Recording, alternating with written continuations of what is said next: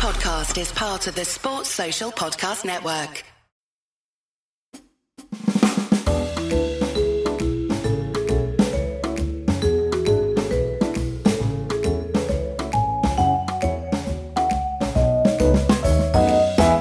Welcome to the Wagon Wheel Podcast. I'm your host, Jarrod Kimber, and this show is part of our Red Inker and YouTube network. On this show, we record weekly with questions from the audience via Spotify Live. This podcast is funded by Patreon, which you can join by clicking a link in the show notes. And there are many other benefits, but one of which is to ask questions first on this show. So, yes, let's get on with another Wagon Wheel podcast here over on Spotify Live. I have my Richie Benaud t shirt on from Bodyline T shirts. So that's fun. I do like this one. My son likes this one. Uh, he doesn't really know uh, anything about Richie Benaud, but he likes the fact that someone got famous for saying morning, everyone. Let's go through the Patreon questions. Will says, What's the worst Twitter social media outrage cycle you found yourself at the center of? How does it feel to be in the center of a backlash? Uh, interesting. There's a really weird one that I got involved with that had nothing to do with cricket where, as some people may know, I once did the cover photo for one of P. Diddy's albums. You can't say that and not fully explain the story, but I'm going to this time. Google it. I did. It's weird. And recently, someone did a video essay about that album and they tagged me in it. And I kind of made fun of the fact that I'd been tagged in this video, despite the fact that obviously my album artwork had nothing to do with it. How dare they? And the people involved got very upset because they thought that I was making fun of the creator I was actually making fun of myself, but they didn't know that. And there was a mass pylon. And it's one of those things that, in my case, because it was so, it wasn't like I was being angry or anything like that.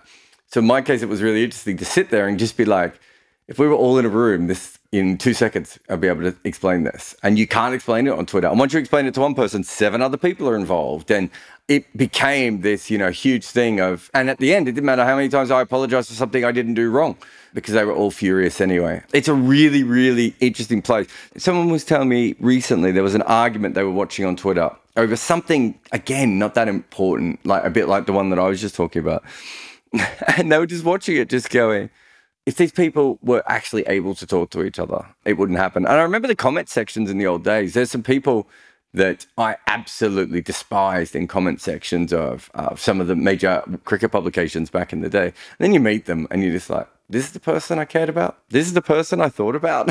and you quickly move on. But you can't really do that in Twitter. It does sort of stick around. And the problem is that even if you're wrong or even if you're right, if you justify or you educate on why you have said the thing you've said, it doesn't matter because then you have to say it to the next person and the next person. And like if it's a cycle, it's a cycle, right? it just it spreads without you. So it's a really weird place to be. I can't think if I've been, I'm sure I've been in other ones about cricket, but I can't think of anything off the top of my head. But it is quite a weird societal thing these days. AB said after 32 overs in the IPL, um, Narine's economy rate was 5.38. How would you advise batsmen to play him from the other end? Is there a reason bat- batters tend not to go down the pitch to him? He's so difficult to pick up that nullifying the tone would surely help. Okay, so the piece, reason you can't go down the, the pitch to him, and I believe I could be wrong on this. I believe he was the first spinner to really work this out. Is he bowls at a length where you can't? He's basically bowling fast enough at a length that coming down the wicket doesn't really make sense. Maybe Saeed Ajmal might have been another one as well. Uh, if you can spin it both ways, that obviously causes big problems to the batters. Um, even the ability to turn it away a little bit um, at that that speed, and so therefore um, you have to sort of play them off the back foot as much as possible or off the front foot, but knowing that any turn either way can beat you. Um, I'm not sure there's a great way. I I've always wondered if bowlers like him, you know, you don't there should not be more cross batted shots. So specifically, kind of sweeps, but maybe where you come down on the sweep a little bit more. Um, but you know, having talked to people who've played T20 cricket, they usually say that if if a bowler isn't being swept a lot, it's probably because they're not particularly easy to sweep. Uh, so uh, in his case, I would, I would assume it's the length and the pace, which make it a little bit difficult to sweep.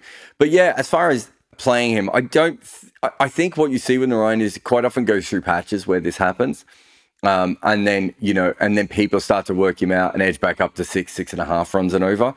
I don't think you. I, the only thing I would say is it, he's going at 5.38. I think he's averaging around 25 to 30. I would think it from a tactical point of view, it's probably worth sending up some people um, to to hit out against him. Sadeep said, I recently heard This Can Be Done Red Inker podcast and was intrigued by the cricket stories fables presented um, in the book. I also remember an episode of Double Century podcast uh, where we go through um, one of those. Yeah. I think it would make a great documentary, just this bodyline. Yeah, I think uh, one of the things, and we've seen uh, really good other storytellers in other um, mediums, um, oh, sorry, in other sports, I should say, tell their sports early stories really well. I think the problem is that cricket's early stories were so incredibly well told early on that they've almost become a bit. trying to think of the right way of putting it. I think a bit cliche, a bit dated a bit, yeah, we've heard that one before. But the actual stories, I mean, Ted Pooley, um, and the one that you mentioned is Spofforth and W.G. Grace. If you go back to one, it might even be the first episode of Double Century, the one on Ted Pooley. That's an incredible story. I don't care if it's about cricket or not. It's just an incredible story. And I think one of the reasons I did Double Century was I really wanted modern fans to I didn't want them to have to go and dust off old books. I didn't want them to have to read books by old conservative men as well, because a lot of that early history is told uh, very much from from you know old posh men, um, especially from England. Yeah, I wanted to tell the stories from from other vantage points and, and to have a look at cricket history from the view of today. Um, but you're right, uh, there should be documentaries. We're still hoping that one day we can turn Double Century into a documentary of sorts animate the the episodes that we have at the moment obviously go forward and look at more and more episodes but we're a long way off being doing that but yeah the early stories of cricket because it you know i say this all the time but like wg grace was like famous i don't know what 35 40 years before the modern olympics we were it was so early and some of the stuff that went on is crazy like the story of um of the guy who was upset at the uh, chucking and literally gets on his horse and rides off you know basketballers and footballers aren't getting on horses and leaving places. You know, the sort of stories that we have are just incredible in cricket. And I, am with you. I think they should certainly be told more often and better. Uh, Nicholas says, uh, What do you think Cricket Australia's end goal with players like Cameron White and Steve Smith were um, when they were batting at number eight? Well, there's a blast from the past, Nicholas. Uh, do you think they ever considered them to be viable long term spin options? No, I think they probably thought. I mean, both of them by the time Cameron White was picked for Australia, his spinning was almost dead. I think they still had some high hopes for Steve Smith's bowling at the time he was picked. But even then, I think they were thinking that if they could get them as, well, in, in, Steve Smith's case, they were thinking he could bat number seven. No one actually thought he could even bat in the top six at that point. And in Cameron White's case, they were thinking if he could bat number six and do the sort of Marcus North role. And to be honest, they, if you think about it, Nicholas, they had success with Marcus North. So I think that's probably where those ideas came from and, and how they kind of thought about them and how the, and how they went away and how uh, why they happened. But they were clutching at straws. I remember telling Marcus North that he had the best figures of any spinner in Sheffield Shield cricket that year. There's absolutely no doubt they saw that and just went, why not? Um, and it's obviously why not was uh, maybe the uh, the reason they didn't win that Cardiff Test. But yeah, was, they were certainly struggling uh, back in those days. Rajashi says, You have mentioned that Imran Khan's peak was much better um, than all others. Uh, probably not than Bradman, but yes. Can I please mention some numbers or stats to back it up? I've, I've done it heaps of times. For a decade, he averaged over 50 with the bat and under 20 with the ball. I'm pausing, so I know a lot of you are listening to this on the audio, but I mean, that's incredible, right? That that's another level of performance. And I think you'd have to go through. I'm not sure. I might have been in my Sam Curran video, but I've written about it a few times. I think you could say his batting average was more of a plucky player who was hard to get out rather than a bit like what we've seen from Ravindra Jadeja over the last couple of years, rather than a dominant batter. But when you're averaging 50 and you can't go out for a decade, um, it doesn't matter that you don't make you know 100 after 100. And he was so hard to get out, and he made so many um, good scores that, that backed up Pakistan.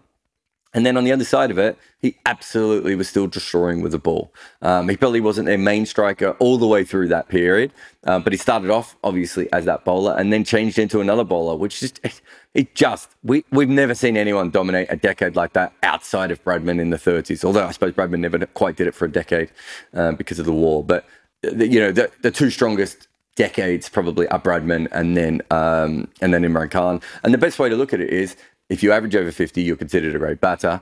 If you average anywhere near 20 with the ball, you're considered a great bowler.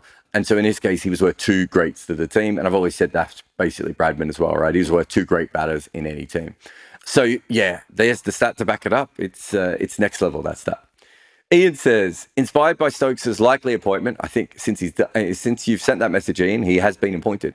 How does captaincy generally affect bowling roles in terms of when, how, how much, how successfully skippers bowl in comparisons to the pre-captaincy days? We haven't had that many bowling captains in Test cricket. You tend to find these days that most bowling plans are sorted out off the field. And so it's only when things go wrong. There are bowling captains who don't bowl themselves that much, and there are bowling captains who bowl themselves a lot.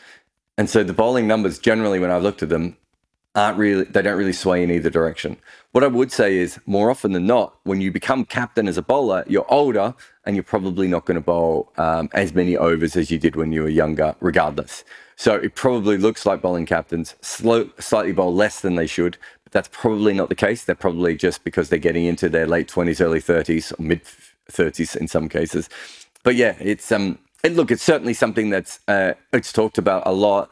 But it's it's a bit like cap- when we looked up batters and captaincy, how much uh, captaincy affects batting, and you're like, wait, when you break it down, you look at everything. It doesn't actually affect captaincy. My guess is it would be almost identical in uh, bowlers, in that uh, you would have a very very similar situation there.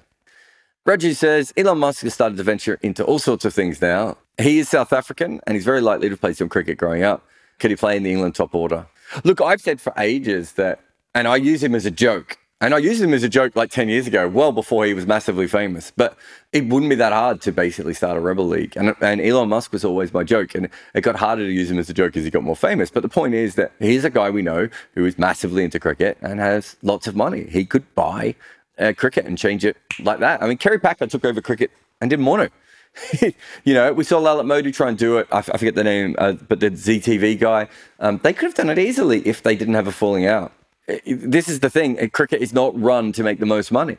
It's not run as efficiently as it should be made. The players, especially outside of, well, almost everyone outside of the Australian Test players, really aren't paid the right percentages compared to what you know major athletes do in other sports It makes them all very, very poachable. And I think it was David Warner who, who talked about when the Rebel League came to him. I think the number they mentioned to him was $50 million. He's not getting that from Cricket Australia, is he? And realistically, that sounds like a huge amount of money, but it's not. Because if you took all of cricket, and no matter how you package it up, it's probably worth between four and eight billion dollars over a what four to eight year period. You can pay the, the top players a lot of money. So uh, yeah, Elon Musk or anyone else could do that realistically. I mean, Elon's probably busy these days buying Twitter for I don't know why. Something to do with free speech, or he's upset that some of his friends are gone. I don't really understand why he bought Twitter.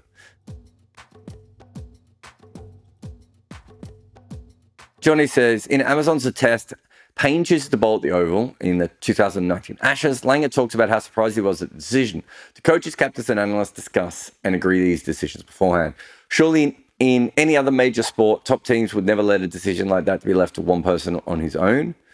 I think most major sports probably allow those decisions um, to be, you know, I mean, if you've got a head coach of a basketball team or an NFL team or a manager in football, I think the buck generally lies with one decision maker. Where cricket is more confusing, Johnny, is that we have multiple. Um, uh, as an analyst, it's very rare I was involved in the toss, but I would usually give the toss stats and give my thought uh, uh, thoughts beforehand.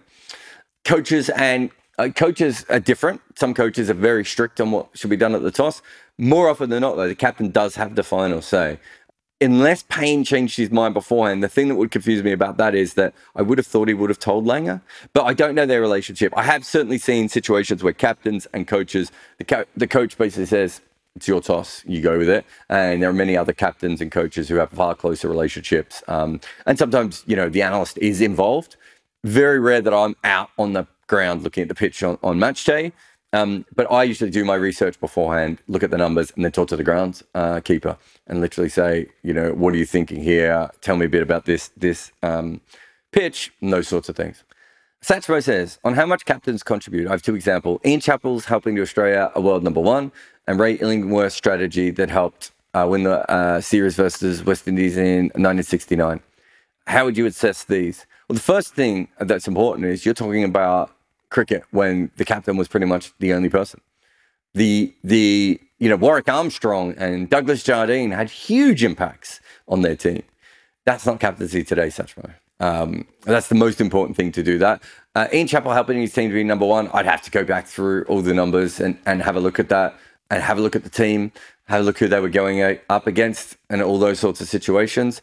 Ray Illingworth strategy to help them win in 1969. It's the same again, right? And what generally happens is, I'm not having to go at anyone's book or, um, or on any of those sorts of situations, but essentially, what we tended to do in the history of cricket was give the captain a lot of credit because it was such an all encompassing job. There were so many different details of it. You were the manager, you were the coach, you were the captain, you were the head strategist, you were the analyst, you were all those sorts of different things. And so when things went wrong, right, we, we tend to look at the captain. But a lot of that does go back to the early part of cricket, where it was a generally a gentleman captain from England. Um, they were it was their team. Their name was on the team, right? And so we gave them a lot more credit. My guess is that if Ian Chappell helped his team become number one in the world, there might have been a lot of off-field stuff there, but it's also because they had a really good team. Because you don't become number one team in the world unless you have a really good team.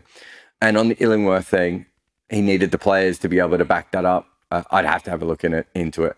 But it's very interesting that you've looked at two very, very old examples. I think the, the best modern example is the Brendon McCullum one, of course, which everyone talks about. And the more we learn about what happened in New Zealand cricket, the less it's about Brendon McCullum still had a very, very big impact. And you could say that perhaps it couldn't have been done without him. But you could say the same of perhaps someone like Mike Hesson. You could say the same of the the people, uh, the first class cricketers who changed the system. You could say the same of the pitches being changed in New Zealand.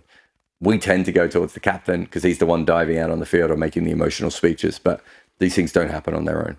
Christopher says a lot of crowds in England have become almost darts light and have a lot of football chants. It's very loud, uh, booze heavy. A lot of that isn't relevant to cricket uh, with the chanting. It was prevalent at the 100, uh, in which ECB wanted to target families, and they obviously limited alcohol sales. My question is Do you think the ECB are okay with this? As attendance wise, crowds are still going up. First three to four days are sold out Edgbaston for the India test compared to four years ago. Yeah, I think you get this in Australia. Uh, you get this with the with the Big Bash. There are certain crowds at the Big Bash which I found were more lad heavy, if you will, and there were certain crowds that I found were more family heavy generally, if you've got a whole family going, you then have usually women and men. If you have a whole family going, you then have two different generations. If you have a whole family going, they're not just going to chant, they're probably going for the general experience, which might involve listening to chants, of course. You're building generations, you're building new fans. That's generally what all sporting organizations want. But hardcore fans usually go back to that kind of behavior, whether it's specifically what you're talking about or anything sort of in specific um, involving that. There's certainly there's certainly um, cases where once it goes too far, that seems to be a bigger problem. And also, if you get to a point where you, families aren't going because of those crowds, that becomes a problem. I would say that's where the ECB is probably more upset, uh, or more worried. So the the Oval is the one I know the most about and the big problem was the Oval was that families weren't going to the T20 games as much anymore because it was become just a darts football like environment. And that's not what the families uh, wanted to take their children to. The 100 was probably a slight step back from that, but it's still going to, the same people who like T20 cricket are still going to come to the 100 but it's making it so that the families still feel there are parts of the ground that they can go to that there are facilities and all those sorts of things. So I've always thought that the, the, crowd chanting and all that sort of stuff and the, the drunken atmosphere of English T20 games. So, yeah, the biggest problem is you don't have facilities for children. When I try and take a child into the ground, it's a nightmare. That's the biggest problem for those grounds. It's not always the crowd behavior. And you get if you get fewer families there, what is that going to be made up of? Probably more people who want to drink. So I think the ECB are aware, and all cricket boards are aware that you know that sort of rowdy fan um, is going to go to any environment, even in the countries where you don't have drinking at the cricket. But what you have to have is facilities available for families to be able to go, and I think that's the bigger problem. Um, and setting it up so that it's a family day out, um, which again I don't think cricket was doing beforehand in the, in England certainly. Kennedy says, if I could afford to buy an IPL team, they do keep getting more expensive. Save up, Kennedy. Uh, I'd like to be thinking that my first order of business would be to hire you as GM. Done. Should I hire you? How would you go about getting an edge over the other teams? Would Benny Howell play every game? I think you should hire me. I think my my pitch with most of the teams that I've talked to is I don't think they're getting the right level of due diligence, which means that they make a lot of decisions based on other people who are already in cricket. I don't think they put enough stock into very simple technology that could actually help their players get better. I don't think they have good enough systems in place to make sure that they're improving their players every single time. I don't think they have good enough systems in place for the off seasons uh, when they have those sorts of things. I see you also said, would Benny Howell play every game? He'd probably be in my franchise, for being honest, although you know, Dan Weston and I might fight for him.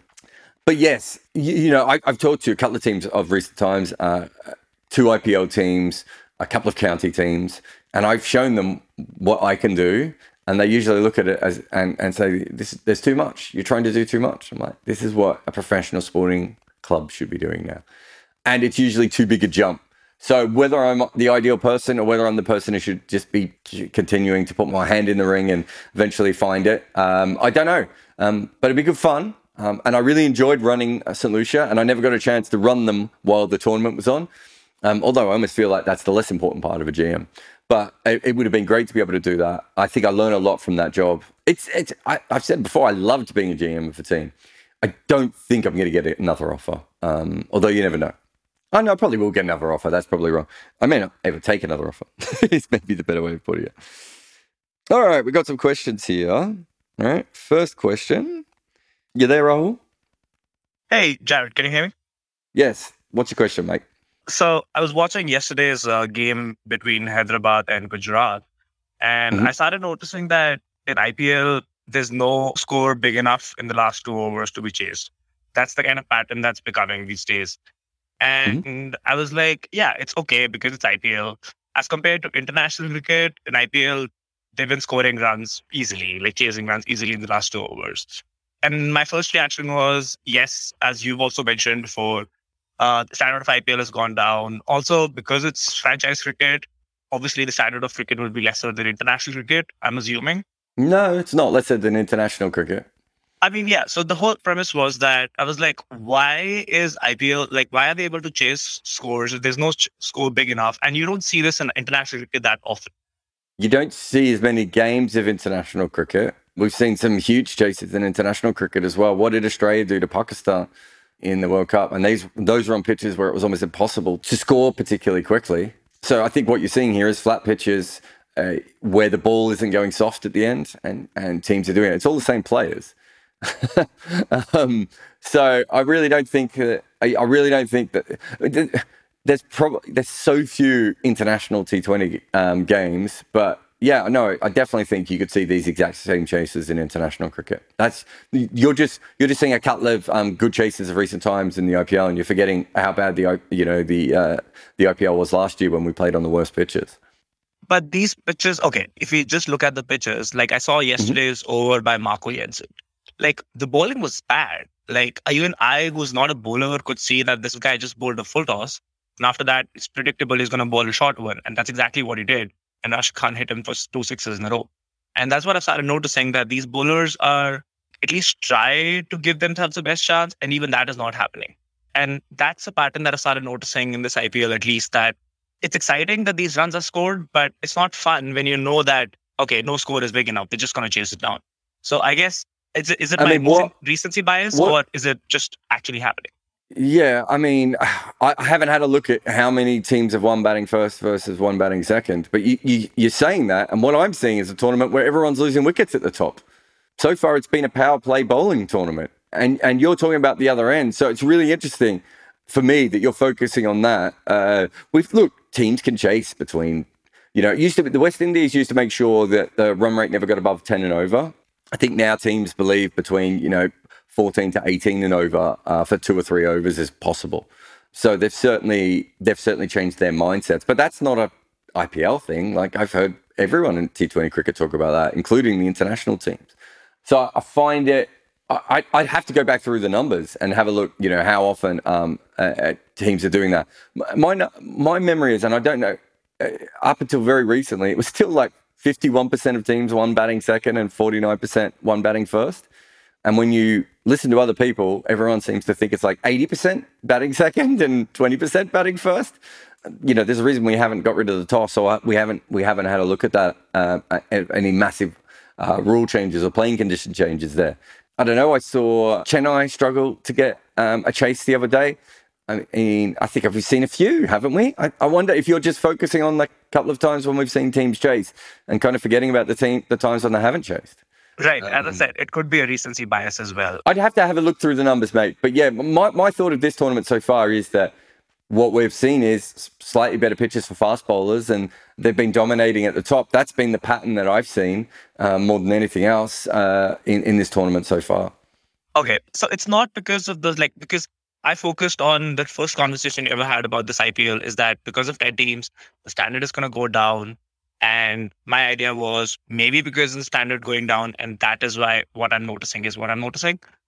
But why would that just be happening in death bowling and it's not happening to the batters? Do you know what I mean? So the standard going down is really, uh, it should be more drop catches.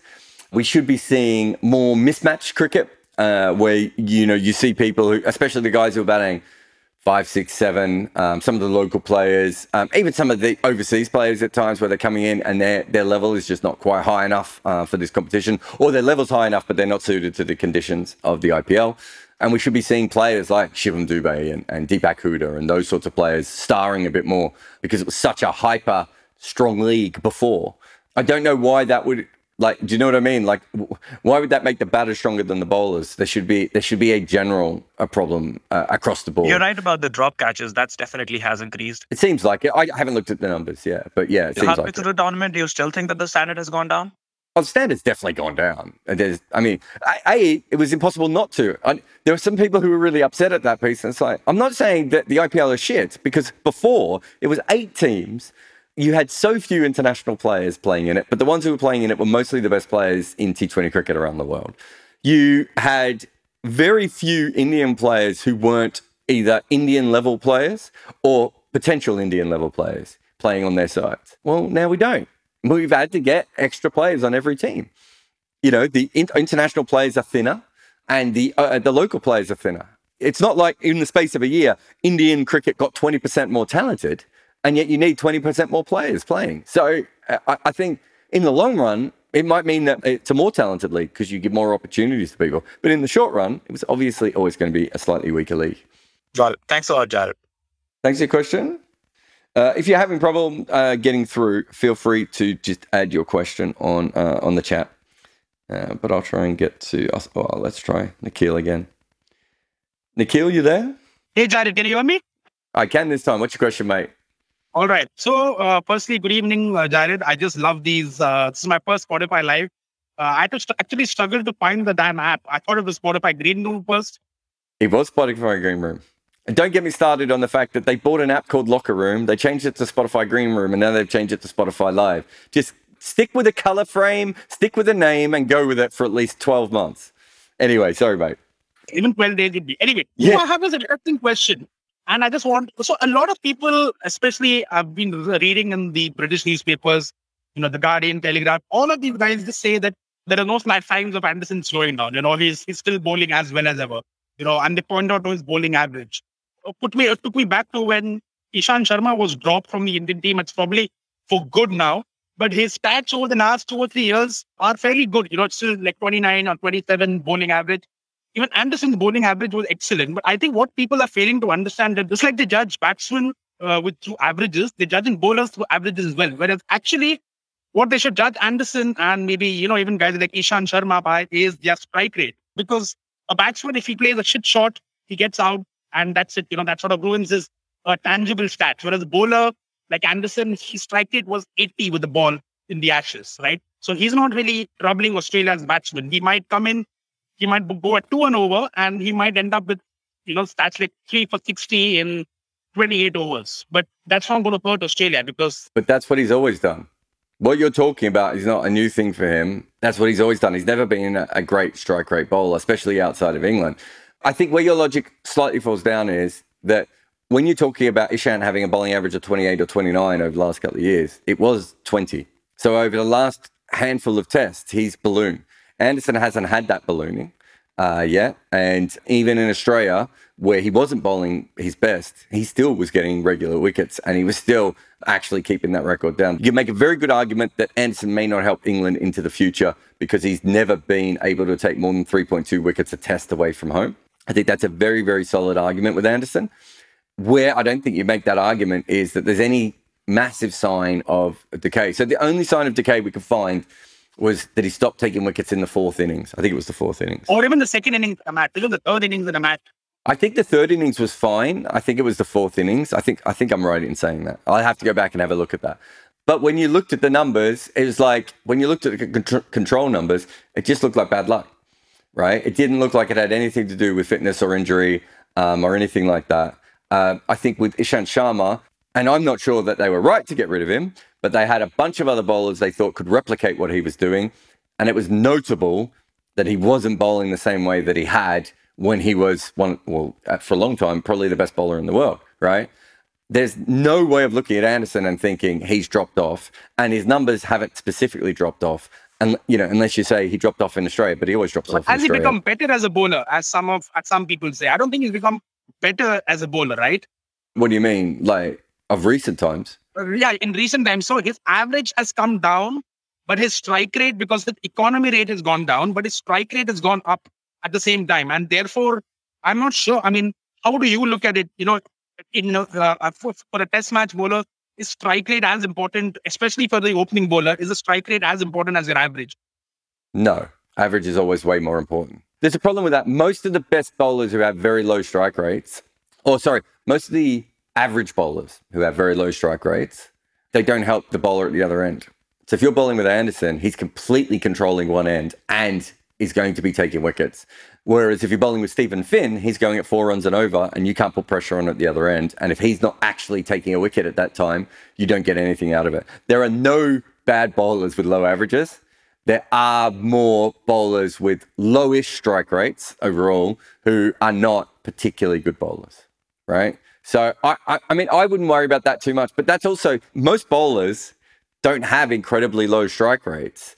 Uh, there's only a handful ever. There's, you know, you've got your Rabadas and your Steyns. Both of them play in South Africa. The wickets feel, fall more often. Most Australian bowlers don't have low strike rates because it takes a long time to get wickets in Australia. So I'm not too worried about that. What I'd be more worried about is if, if I was watching him and it looked like there was noticeable signs of a problem and that that was being matched up with his average, then I've got no problem with them moving on from him if, if he's no longer at the top of his game. But I haven't seen that one last point, 30 seconds more. Because this took me back to when I look at batsmen who've been dropped after playing a sizable amount of tests. You know, I'm just taking the example of say Ian Bell or Ajinkya Rahane. You know, there has been a large variance in their average from their peak or to what it's ended up at. You know, four or five runs drop off. But you don't see that with bowlers. Is that because bowlers just get dropped more quickly than batters, or yep. bowlers might be like out of form? They might they may not be impacting the team as much, but still they might end up with figures like say two for 60, which doesn't affect their average as much as it shows. I mean, they, their impact is still lower, but because they can always end up with a few cheap wickets at the end of the innings, they still sort of maintain the average, even though their impact is low for the team. Because I never see a bowler whose average is 23 after 60 tests and then it goes up to 29 after like mm. 80 tests or 85 tests, like Rahane's has, for example, from 43 yeah. to 38. Yeah, no, because they get dropped straight away. There's two reasons for this. One is the batters run the game. more often than not. And the way that we look at bowling is usually incorrect. The second is that a bowling unit is usually four players, right? So there's less room for error. There's less room for yeah. weekly. Batting unit is at least six, maybe seven, maybe eight, you know, maybe nine. So you can stuff up for a while. Also, we know that batting, I mean, you know, look at Virat Kohli at the moment. Look at Greg Chappell back in the day. We know that batters can go duck, duck, duck, duck, duck because they could just get a bunch of bad decisions. They could run themselves out a couple of times. Uh, they could go out very early on. If you go five tests without taking, you know, more than five wickets as a bowler, my guess is that you're probably going to get dropped almost no matter how good you are, right? At the very least, you'd be rested. And they, you know, want, if it was a physical thing, and if it's not a physical thing, I mean, Gillespie, even Gillespie probably only played two extra series than he should have. And he's an Australian great bowler, right? And he still only got two extra series. If he was a batter, how many extra series would he have got, honestly? Seven, eight, nine? You know, Ponting's book is really interesting. I was saying that Ponting was finished a long way out and it did not go down well. And in Ponting's book, he admits it. He admits almost from the point of which I thought there was a problem. He he he said, looking back, I should have left the team, and they just kept playing him. And you know, if that was a bowler, you just can't, you couldn't hide what what was going on with Ponting if he was a bowler. So I think as a batter, I think they felt like, oh, he'll come good, he'll come good. So I think yeah, there's a lot of batters who play on well beyond their best, and uh, with bowlers, it's just harder. It's just a smaller team um, when it comes to that. Thanks for your question, though, mate. Thank you so much. Oh, sorry. James, who I think can't talk. Sometimes it feels like my 10 year old could get Aaron Finch out any day except the one day he made 150 against England. Yeah, I think um I think with Aaron Finch, it really depends on what day you're seeing him. He's very much a he's a player that for about a month you can't no one can dismiss. Um, he's got weirdly enough, I mean, he always used to nick off um, to balls outside off stump a lot. Then he developed a new problem with the LBW and the bolds um, with his front pad. He's always, I don't know, what's on the verge of another technical flaw. And he does have a lot of technical flaws. That's why he doesn't make a lot of red ball runs. But also because of the way he plays and the way he can play on the up, there's almost a bit of Virat Kohli to his batting in, in a way. It's very hard to bowl a good length to him. Um, and when, so when you can't bowl that good length to him, um, and he's just going to drive them anywhere he wants, um, and also just smash them over the leg side if he needs to. It means that on his best day, there's not a lot you can do to him. But on his worst days, there's so many different ways you can dismiss him. I think you know he's just one of those players. You, you, he is a he's a very flawed player who worked out by being very smart the best way to be successful in white ball cricket. And more often than not, it, you, the game of white ball cricket is in your favour. And I think that's why, and you know, I've been watching him since he was very young. I never thought he'd make any runs in, in red ball cricket. I thought it was astonishing that Australia picked him in the test matches. But they did, partly based on his attitude um, and his mindset. Um, and they thought it would come good, but it didn't. And you know, I don't think there's ever been a player who has not consistently made runs in first class cricket who can make runs consistently in Test cricket even guys like Vaughan and Trescothick you hear about, they they they had made runs consistently in red ball cricket before. Uh, picking a white ball hitter doesn't necessarily work, and I think in Finch's case, he would have needed to have been in the absolute best form of his life, and he probably could have got away with about ten tests. And I think the next ten tests he would have struggled because we've seen that pattern from him over and over again in cricket. But he still is an incredible player, and he's very difficult to bowl to. I think. All right. Who else is in the chat? Arnav. Hi, Jarrod. I wanted to uh, ask about two batsmen. Uh, one is Damien Martyn, and uh, second is Graham Thorpe. I believe mm-hmm. both of them are pretty underrated. I mean, if without Martyn, I don't think Australia, that great team, would have won in 2004. And his, I saw his stats. He has scored runs all across the globe and in tough in tough situations. But I think so his batting average, that 45 46 in that great batting period, I think so that do you think that is one reason he's not being talked in that great category? Well, he's not being talked in that great category because Australia had about four players who were better than him. No, but if you see his uh, like variety and range. Yeah, no, he was a magnificent player, but was he better than Ponting?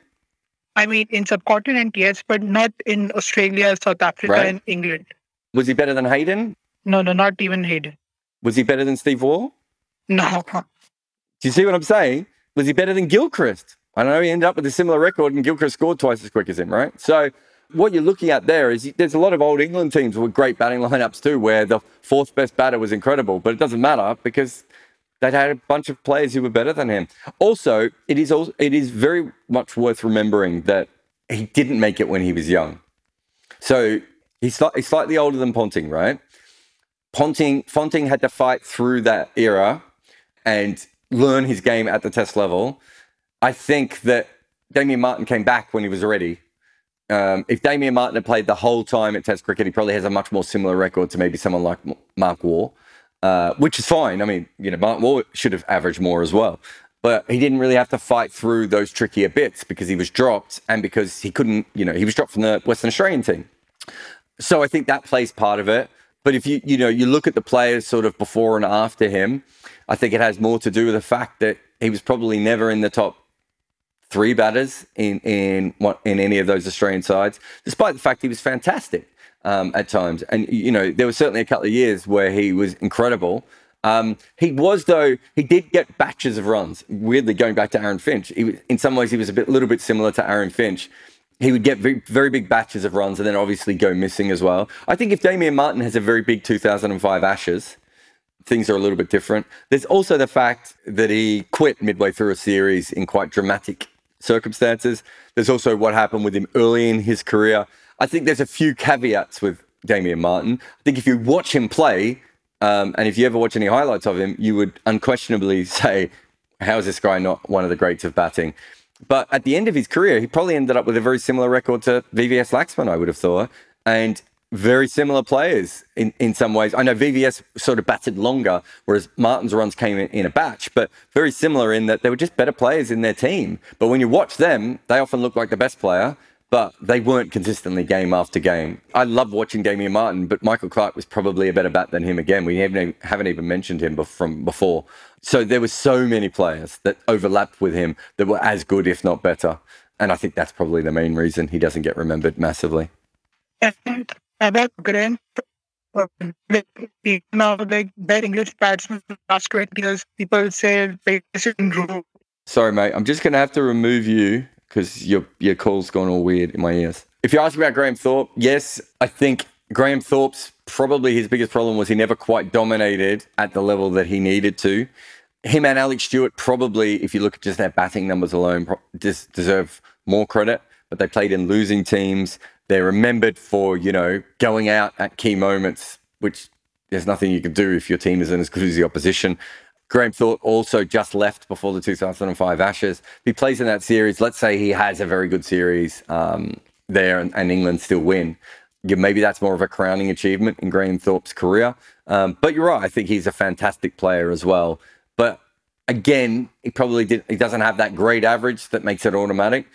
But I think if you look between Graham Gooch and Alastair Cook, Alex Stewart's probably the only other batter that was really on in that level it just happened to be that that's a terrible level. That was a terrible time for English cricket, um, and they were known as being kind of terrible. And I think that probably rubbed off onto um, off, onto Graham Thorpe a little bit as well. Um, but he played some brilliant innings. I, you know, he was a magnificent player, no doubt about that.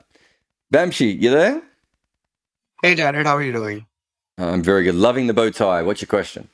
Thanks. Uh, my question is about the 2010-11 Ashes versus England. Mm-hmm. I know they had a really really good batting lineup and a pretty decent attack with Swann and then Bresnan to give you a fifth bowler. What would you say are the major reasons why England haven't been able to replicate those kind of? Things? I know with the there's been a decline in batting skill in England, but uh, after 2010, none of their series have been competitive. So that one uh, really special for them. I mean, Swann had a functioning elbow. So next time he went back, he didn't have a functioning elbow.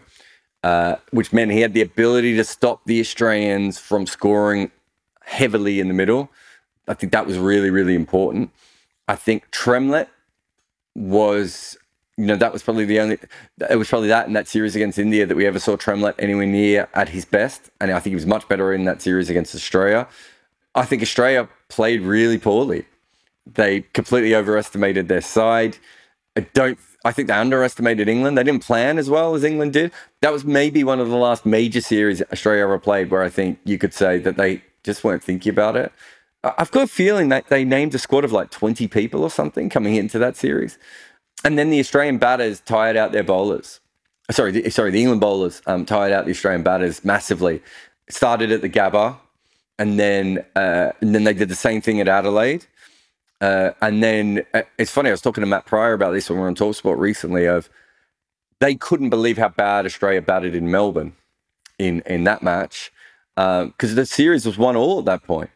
Australia tried to drive everything on the first morning and it's like Dean Jones, I used to I used to make fun of Dean Jones for writing the same column every year. Don't drive to the MCG on the first day unless you're in a bus. And uh, you know, they all were driving on the up. Bresnan didn't even bowl particularly well but yeah, so I think it was. I think it really was a combination of. Um, uh, you know, a few different things there, but I do think the Australian bowlers just got very, very tired uh, because of the English batters, and um, I think the combination of Tremlett, Anderson, Swann, Bresnan in really good form. Steven Finn even took a few wickets um, to start the series as well, if I remember correctly. It was very clear very early on that they had a lot of bowlers in either career best form or near career best form. And they had the batters to be able to bat very, very long periods of time. And I'm, you know, going back, Australia didn't really have either of those things. You know, uh, they really just didn't, they weren't a very strong team at, at that particular point. Um, and I'm not sure they knew what their best team was as well. They were still holding on to Ponting, and I just said that Ponting is admitted in his book. I think by that point he was finished. Did they? Was it Katich they let go of for that series? I think because they didn't want three batters over the age of 35. Hussey had been in terrible form, but found form. It was Katich and Hussey were probably the two that you wanted to go into that series. They were never going to do that, so they were always going to drop one of Katich and Hussey. When realistically, the person to drop was was Ponting you know, they didn't have very strong bowling. They didn't really understand. I mean, you know, the Xavier Doherty thing, the Michael Beer thing shows that they weren't really thinking about cricket very clearly at that point. And, uh, you know, Mitchell Johnson won them one test on a whim, really. And, you know, at the press conference afterwards, I don't bet on cricket, but if I had a bet, if I would have betted on cricket, I would have bet on England to win 3 1. And I might have written about that or put it in a video or something at the time because at the press conference afterwards, Mitchell Johnson admitted he didn't know how he took all those wickets. It was such a fluke win. So that was their only win in that series. So I just think a lot of things went right for England and a lot of things went wrong for Australia. But I do think England taught Australia a lesson in preparing for major series, which they, since Buchanan left especially, I don't think they'd really been thinking very smart about cricket at that point. Great. Thank you, Zarv. No worries. Thanks for the question. Dhruv, are you there, Dhruv? Hello. Hi, what's your question?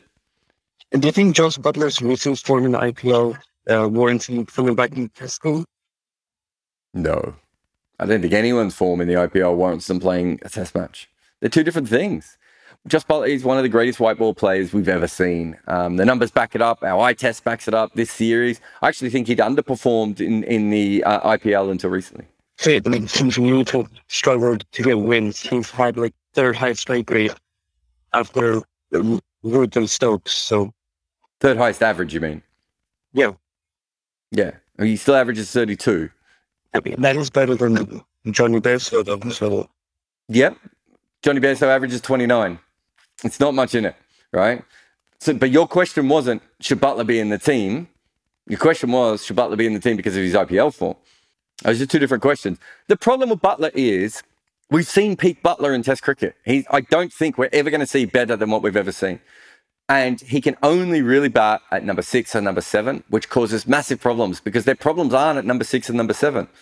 The problems are at number, well, openers and three and five and six. And they, they, you know, it's everywhere, right?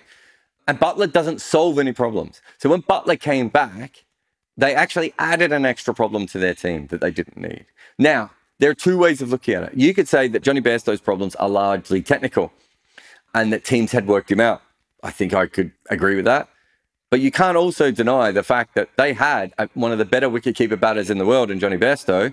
They brought back a specialist number seven batter who averages three more runs than him, who can't bat as high as him in the order, who isn't a better wicketkeeper, and they eventually gave the gloves to him, ruining Jonny Bairstow's confidence. Now, let's say it is a technical problem for Jonny Bairstow. Still needs his confidence. If, if you've got a technical problem, you need confidence even more. They absolutely shattered a, a quality test match player to upgrade it by an average of three and downgrade it when it came to wicket keeping skill. Right? I don't understand the decision. I've never understood the decision. I think it's fair to say, I mean, uh, based on what you've just said, I think their top seven would be Root, Stokes, Buttler, Burns, Denley, and Bairstow. Like if we're talking about the top seven best batting averages, we, they've already tried all that, right? What what is Buttler going to give them other than a middling 30s average? He doesn't strike particularly quick. He doesn't take the initiative away from other teams. His strike rate is basically the same as Bairstow's. I don't really get it. I don't understand what they're getting from having Buttler that they would get from not having Buttler at this point. Does that make sense? Nope. I think he's gone. I hope that made sense. Uh, with Umran Malik taking the IPL by storm, Sunil Gavaskar comments about him only being the fastest in the modern era. Do you think players are actually faster before? uh, this Siddharth said this in the chat. Yeah, it's incredible. Yeah, there's no way that Umran Malik isn't the most consistently quick Indian bowler. Uh, there might have been Indian bowlers who've had individual balls quicker than Umran Malik, but no. This whole thing that bowlers used to be faster in the in the older days. Uh, we had a speed test in the late 1970s, early 1980s. In that speed test, we saw that Jeff Thomson was 10 kilometers an hour quicker than anyone else. No one else was even close to Jeff Thomson. So if Jeff Thomson was a freak and was so much quicker than anyone else, you know, Bob Beamon type figure, fine, let's go with that. I'm happy to go with that. But why was everyone else 10k an hour slower than him? Right? So even if he was 100 miles per hour, right? Even if he was that speed and he was tested at 152 and that speed test was highly flawed compared to what we use now, but no one else was even close to him. Where are all the other bowlers? There were bowlers who were 25 and 30 kilometers slower than Jeff Thomson in that bowling speed test. All right. So we know that bowling is much quicker now. And then we have, so if you had the fastest bowler in the world now, there's no way they would be 10 kilometers quicker than anyone else. And that's the same in Shaun Tait's era, and Shoaib Akhtar's era, and Brett Lee's era, all the way back to Thommo. You would never have that gap that wide. So we know that fast bowlers are quicker than ever before, right? it's undeniable at this point. Uh, just going to see if there's anyone else who's come through. Vamshi's going to have to have the last question. Hey, Jarrod, can you hear me? I can. Yeah. What was your question, mate?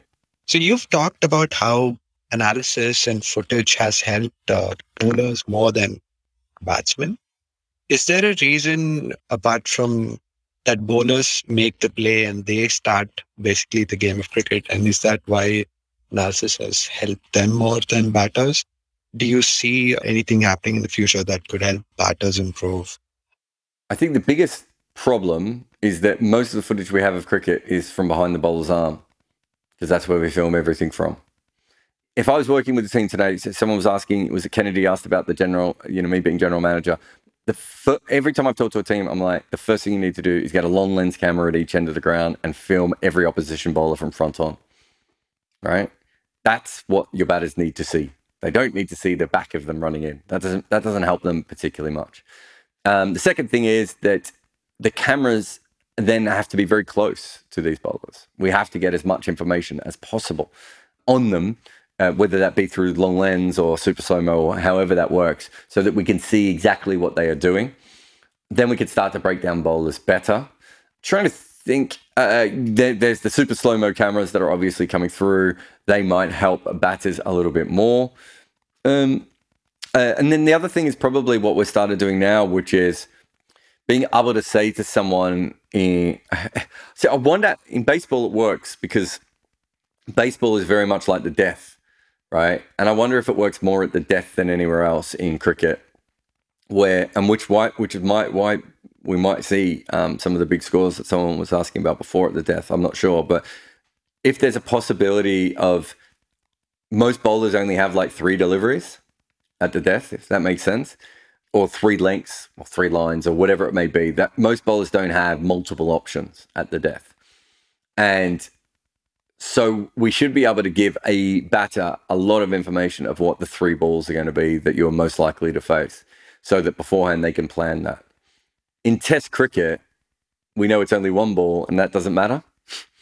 So I, I don't know my guess is that if, if you look at Test cricket where the bowlers are really dominating, I wonder how much of it is that maybe there is a way of working out the wobble ball. I, I, don't know if there is, but maybe there is a way of working out the wobble ball. And if that's the case, then analysis is probably our best bet, or, or you know, or a genius player working it out on their on their own. But yeah, I think the most important thing is get the cameras in front of the bowlers, get it so that you can see their hands better, and uh, that would that would completely even the, the playing field. I would have thought. Uh, oh, maybe not even the playing field. That would help you have a huge advantage over bowlers that batters currently don't have. Great. Thanks, Zach. No worries. Thanks to everyone. Sorry about the many, many technical problems. The our, our ghost caller and poor um who was it Arnav's uh, poor mangled line and some of the muted guys early on. But again, thanks to everyone uh, for popping into this Spotify Live. Remember, you can follow me on Spotify Live. Then you get told about whenever these podcasts come up. Talk to you again next time. Bye.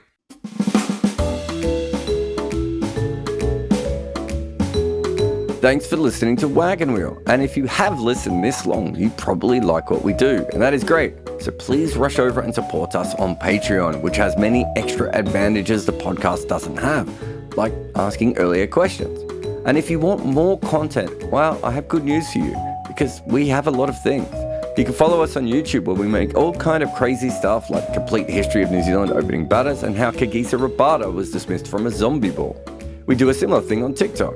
I also have an emailer that sends out a couple of columns a week, and we run another podcast called Double Century on the history of cricket. Red Inker is made by me, Jarrod Kimber. Nick McCorriston is our sound maestro. Bakundra Bandretti presses record on the videos and then falls asleep. Orajossi Sempati makes the podcast into video gold. And Shubanka Bhattacharya makes pretty, pretty graphics.